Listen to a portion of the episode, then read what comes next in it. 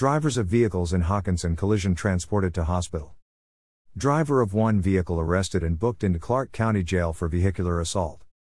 The drivers of two vehicles involved in a Sunday evening collision in Hockinson were transported to an area hospital and one was arrested and charged with vehicular assault, according to a report from the Clark County Sheriff's Office, CCSO.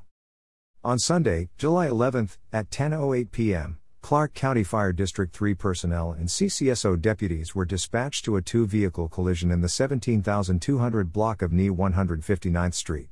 Upon arrival, EMS personnel located both drivers of the involved vehicles.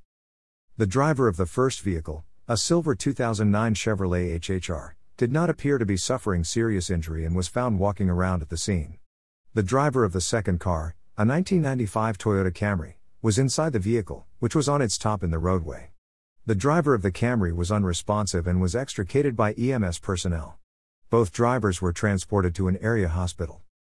The CCSO traffic unit was called to the scene to investigate.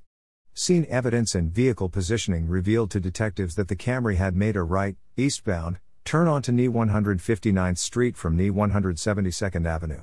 The HHR had been traveling east on NE 159th Street and collided with the rear of the Camry at significant speed.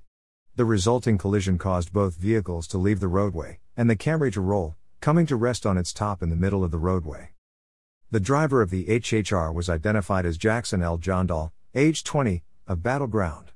The driver of the Camry was identified as Nicholas A. W. Crown, 35, of Hockinson. Due to the seriousness of Crown's injuries, Johndall was arrested at the hospital and booked into the CCSO jail for one count of vehicular assault, with additional misdemeanor charges referred.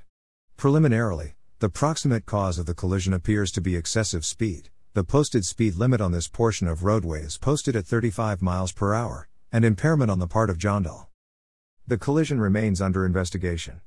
NE 159th Street was closed in the area of the collision for several hours, reopening a little after 4 a.m. Information provided by Clark County Sheriff's Office.